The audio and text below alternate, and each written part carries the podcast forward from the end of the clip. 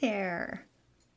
So, for this episode, number 44 of Ask Dr. Emily, my weekly podcast, I just want to take a minute to say thank you to you, my dear listeners. You are why I'm here and why I do this podcast each week. And I am so thankful for the fact that you tune in and listen. I have so much information that I want to share with you from my 25 years as a holistic doctor, and I am grateful, honestly, for the opportunity to do that here each week. It gives me so much joy to share this information with you, and hopefully, it helps make your life a little better with each tidbit.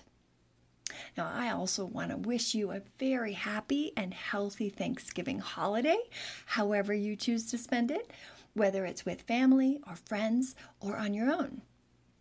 And I want to say that in these challenging times, finding joy and gratitude in even the smallest things can help so much to lift our spirits and keep us on track with our healthy habits and our efforts to improve our mental and our physical wellness day by day. I'd love to hear from you about what brings you joy and what you're thankful for and how you're spending your Thanksgiving.